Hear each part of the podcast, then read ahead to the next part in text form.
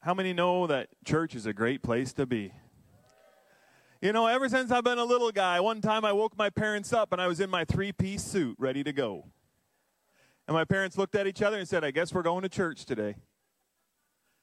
Because, you know, there's something about being with God's people. There's something about being under the government of God with power from heaven in God's church.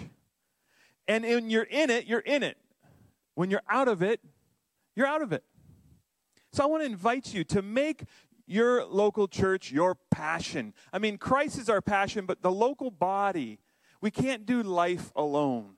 So thank you for making church a priority. Thank you for your making uh, coming together a priority in your life. It does matter. I mean, you can read the good book. It's full of examples of why it matters. Well, in this series, we're coming to know that we are sons and daughters living in the kingdom. Now, this is something interesting. If I, I read this quote, even Jesus, who, unlike us, could do everything, did not do everything. He only did the things assigned to him, the divinely delegated things that were his alone to complete. You see, from the Garden of Eden to the final chapters of Revelation, our Father was all about connection and relationship. From one side of the Bible to the other. And heaven is a perfect relational connection with God our Father. Heaven, there'll be no distractions, no cell phones going off.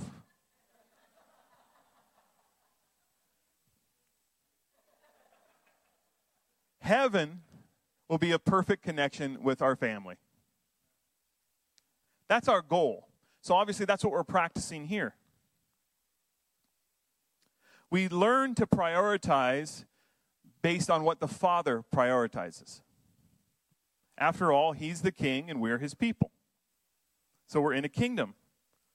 Now, today I wanted to explain deeper the concepts of how to love everyone but invest in a few.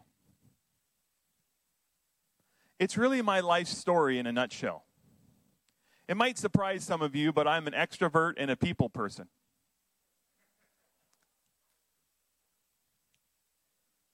You think I had challenges prioritizing my relationships? If my wife was here, she would say yes. See, we, we come to our relationships in three different ways, and we really come at life in three different ways. And just to quickly review, using three chairs as an example chair three, chair two, chair one, what chair are you in? Chair three, you're a slave to sin. You don't know God. You're a broken person, and you're defending yourself for your own security. Chair two, you've become by faith uh, into, the, into the kingdom of God. And unfortunately, even though you came by faith, you now switched over into an earned deserved relationship and you become a high servant of God. And you're going to work so hard to earn his affection and to please him. Chair number one is when you're transferred, not a slave, not a servant, but a son or daughter. And you rest in affection and peace and honor. And you live in a, in a godly, divine family and you live from blessing. You live from rest. You live from honor. Those are three different chairs. And unfortunately, because I didn't understand chair one, I spent most of my life right here in chair two. At the age of four or five, I accepted Jesus Christ into my life. He forgave me my sins and set apart a place for me in heaven.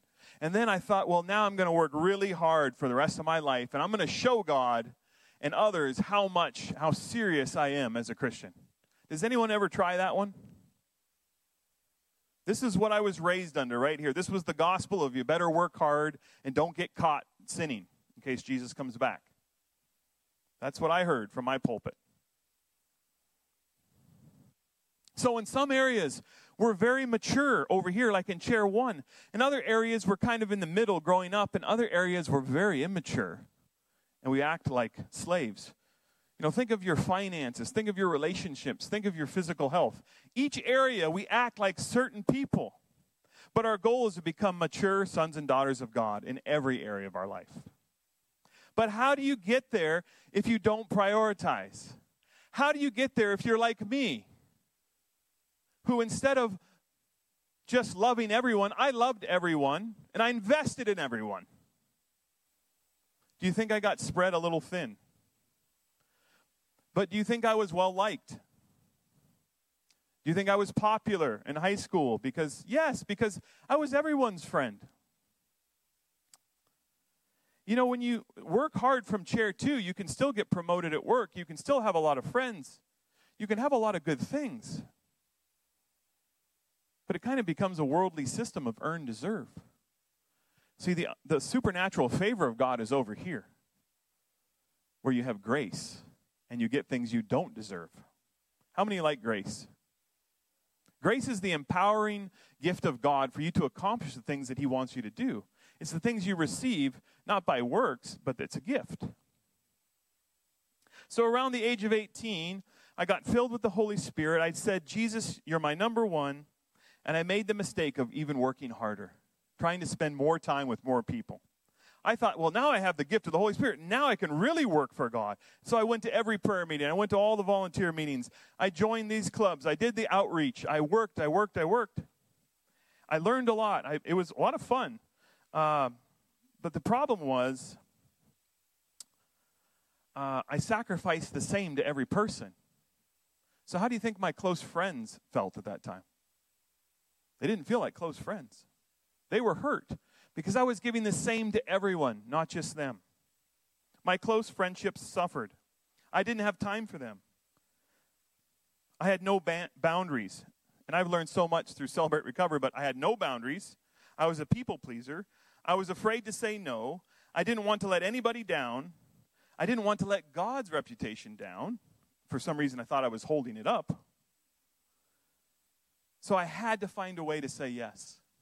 Is any of that really biblical thinking? No. But is it popular in our world to live a life like that? Everybody likes someone around them that says yes. And I was that person. It was not sustainable. It looked productive. It looked praiseworthy. It felt satisfying. But you know, to be honest, on the inside, I was empty and not content. I tried to work harder and make people happy.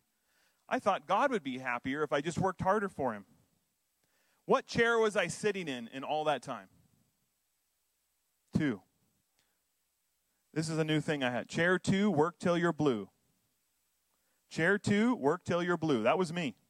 I serve to be noticed. I serve to find self worth. If I do this, then they will love me. If I do this, then I can provide for myself. Do you want to be your own provider? Or would you rather have God pick up the check? It's way more fun over here when God starts saying, you know what? I think I promise in Matthew 6 33, if you seek first the kingdom of God and his righteousness, all these things shall be added unto you. Would you rather have God add it to your life, or do you want to just try to earn it right here? Well, I didn't know about that chair, so I just work harder. If I do this, God will accept me. He will bless me and He will bring me fulfillment. Do I have what it takes? was the constant question I kept asking. And all men ask this question Do I have what it takes? Am I man enough? Well, I'll just work a little bit harder to prove it to myself. I'll prove to God and myself and others that I have what it takes through my work. This is the three words do, have, be. I do things so I have things. Once I have some, have some things, then I'll be a somebody. Do, have, be. That's the way the world works. That's the way I was working. If I have a better ministry, if I can do more things for God in my local church, then I'll have some stuff. Once I have some stuff, people will look at me and I'll be a somebody. We know the story of Mary and Martha. Martha was a chair two person in this situation. I'm not saying her whole life, but she was working to earn it. Work first, rest later. See, we confuse our identity with our purpose. See, my purpose here is to be a, a pastor and a, and a father and a husband. But my identity is not what I do. My identity is a son of the living God. And you can't take that from me. You can take my license as a pastor, uh, you could take me from my family, but you can't stop me from being a beloved son of God. It is recorded in heaven because I made a choice by faith And out of that position of son, I can be a healthy pastor. I can be the healthiest husband I can be, and, and a loving father is my hope, working on it, to my children. See, I thought I was saved to work harder and gain more public recognition and affirmation. I thought a good Christian must always say yes to people and meet their needs.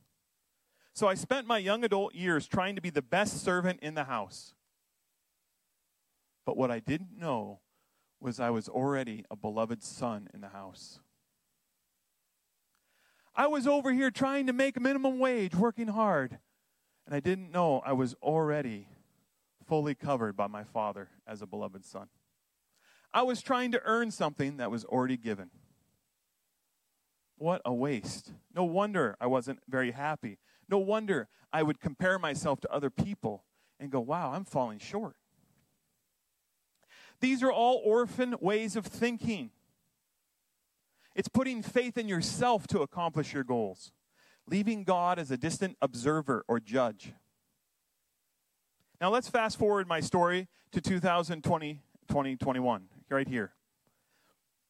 How many really enjoyed those COVID lockdowns? Maybe a few introverts thought they did for a while. Now I'm an extrovert. I'm a people person, so I hated it. I couldn't see anybody. So here I am at my house, you know, twiddling my thumbs. You can't meet, you can't see people, so I'm just dying inside. So sometimes I met very occasionally with people, all my relationships exploded, blown up, no fun. And uh, people are upset, they're divided, they're, they're, they're, they're, they're leaving, they're, they're making accusations, and people are leaving. You know, I'm investing in people, and they're just leaving the church. I felt horrible. I felt like I was not a good pastor. I felt, oh, I didn't do enough. I felt, oh, I said the wrong thing. And I thought to myself, if this is pastoring, I don't know if this is going to be a long term gig. Because just giving all the time and people just taking all the time and, and then making rude comments and saying how they don't like this and leaving, I mean, I just didn't feel good about it. I didn't go home all pumped up. I remember talking to my friend uh, Gareth, and then I went into Pastor Kevin's office with my head down, you know. You know, sometimes in life you got to go to someone else. You got to have men or women in your life that you trust that you can go to in time of need and share your heart. I went into Pastor Kevin's office and I put my he- head down and I said, This is not working. I don't know what pastoring's all about, but somehow I'm wrong and it hurts and I'm not really into this. And wise Pastor Kevin sat me down. Oh, let me tell you a story. You know. So of course he smiles and tells me this wonderful story with revelation in it.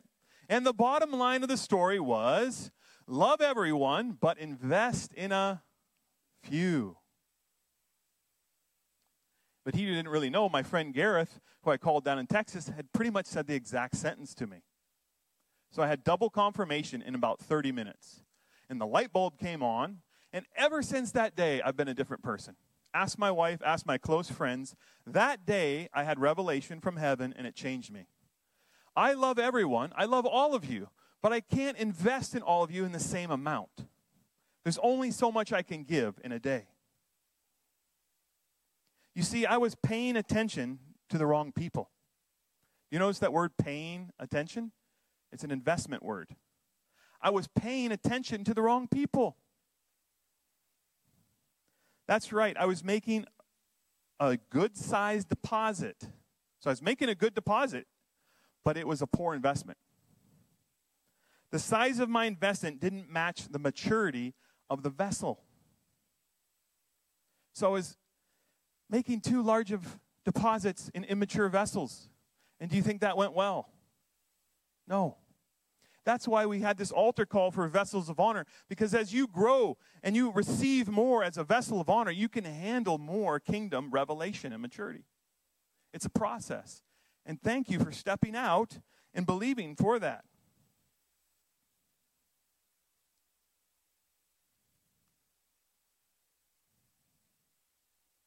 Now, let's look at the life of Jesus. How did he do it? How many know that Jesus' life on earth was perfect theology for you and I? Let's study Jesus and copy him and then apply his principles in our time for alignment. So let's see what Jesus did here. He loved everyone. Wow. Isn't that a shocker?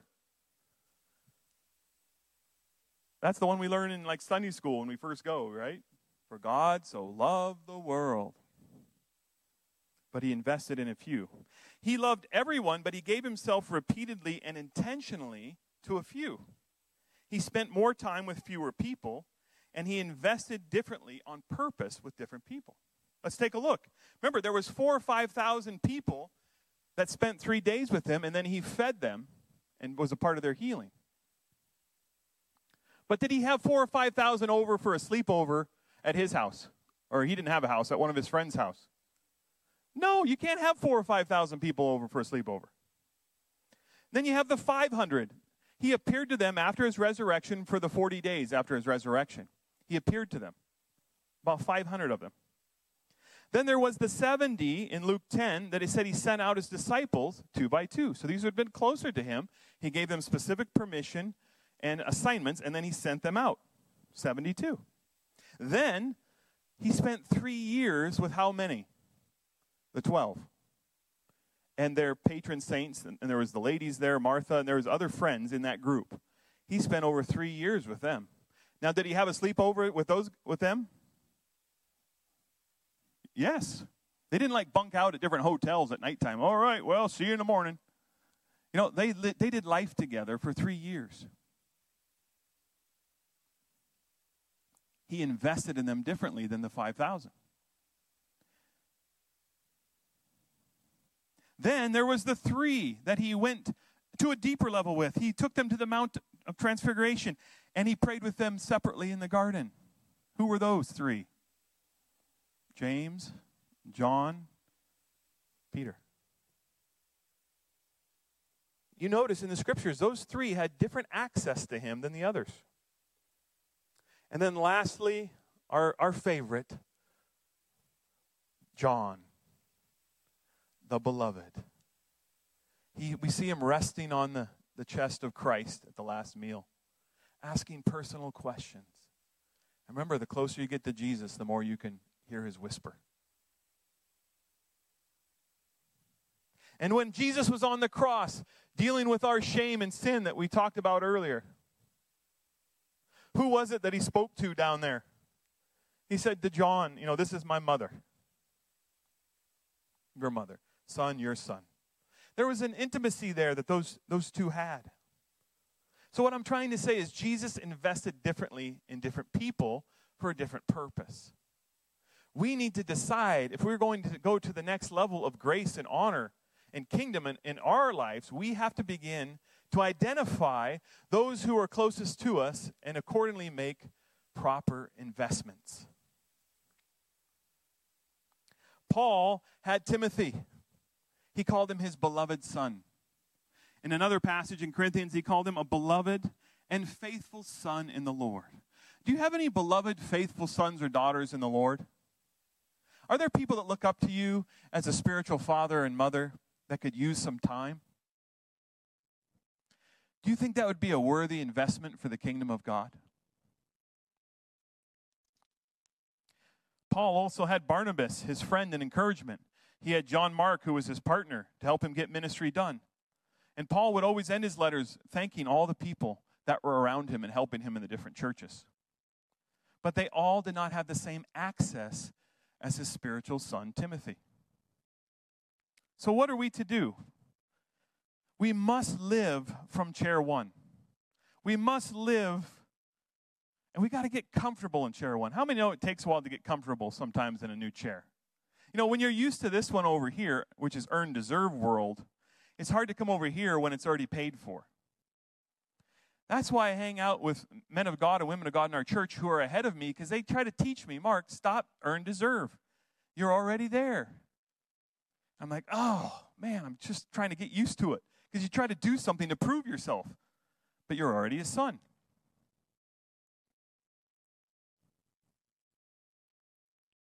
We must love everyone, but invest in a few. We must move from random to intentional. We must move from life happening to us. Now we need to decide that we are going to happen to life. You choose what's going to happen. Don't just wait, oh, well, I don't know how the day is going to go. Probably something bad's going to happen. You know, that's not a good kingdom thinking. That's like chair two, one thinking, like, well, you know, just stuff happens, can't really control it.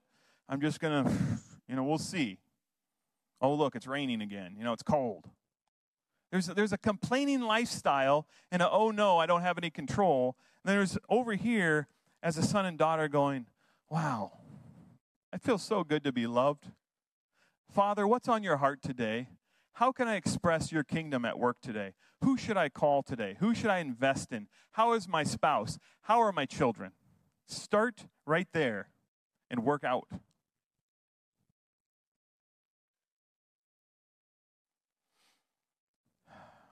I like what Kris Vallotton said. In this digital age, it can be crippling to fight the battle of distraction that is so detrimental to our relationships.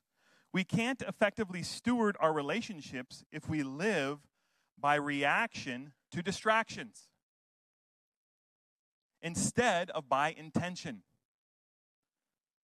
We can't effectively steward our relationships if we live by reaction to distraction.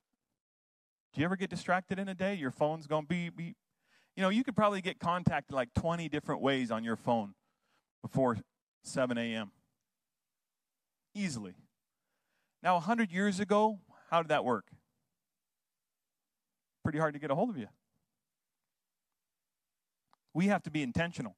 As a chair one son or daughter, we invest from a place of rest. You have to invest from a place of rest.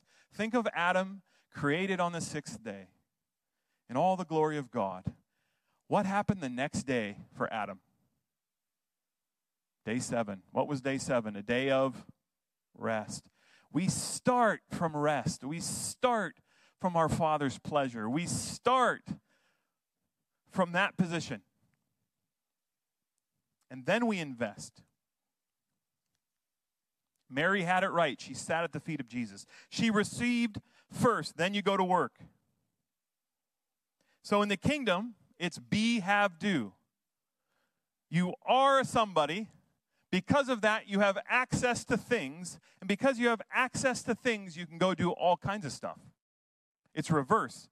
You are a somebody, so therefore you have things. Because you have things, now you can go live on purpose. Be, have, do. We acknowledge whose we are first, son and daughter. Second, we acknowledge what we have been given as a gift. And third, we go to work. We say we have what it takes because we're happy to serve and take risks as a son or daughter of God. So let's get practical about this. This is the practical side. Who will you invest in? Who will you invest in? Right now, who's coming to the top of your mind? If you're going to live an intentional life as a son and daughter of God, don't forget number one, you start with your spouse and your children. Number one, start with your spouse and children. Start with those who are already in your circle. And it goes without saying, you can't do any of this if you don't start in chair one with Jesus. This is not a self help, you know, maximization plan. You start by faith, love Jesus, staying in the Word, praying to Him, talking to Him, and then when we have that, we can freely give it to our spouse and children. Secondly, who have you asked to invest in you? Who have you asked to invest in you? Have you had the courage to think of someone that you respect and honor in this church and go up to them and say, Wow, you know, it'd be so fun. I, I heard some of your story.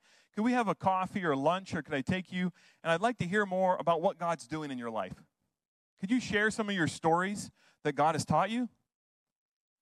And then all you do is pay the bill and listen. Take your journal. You don't have to talk. You just smile like this. Oh, great, good. Keep going. What else? Do you know that people pay thousands of dollars to go to conferences and specialists and therapists to hear what you will receive as a free gift over coffee or lunch? It's the treasure is in this house. You got to knock. You got to make the call. Don't expect people coming to you. You got to go to them. Don't wait for someone to, oh, you know, I've just just thought I'd like to spend more time with. Maybe they will do that. But most of the time, you have to be active and you have to go to them and say, Could we spend some time together? Could we have a, a meal together or have coffee? I'd like to learn and for you to share some things. Have you found a spiritual father or mother like Paul had found with Timothy? Pray about it first. Ask God to highlight people who you're supposed to invest in. Write it down. If you were to look at my note paper in my office, every January, I write down the people that I believe that God has called me to invest in. It always starts with Jesus in the middle, and then my wife, and then my three kids. Those are the core. And then after that, I add the people that God has confirmed or affirmed or told me spend time with these people. And then I write them down again. And then I get circles about this big out on the piece of paper. And now, once or twice a year, I look at that piece of paper and I see how I'm doing.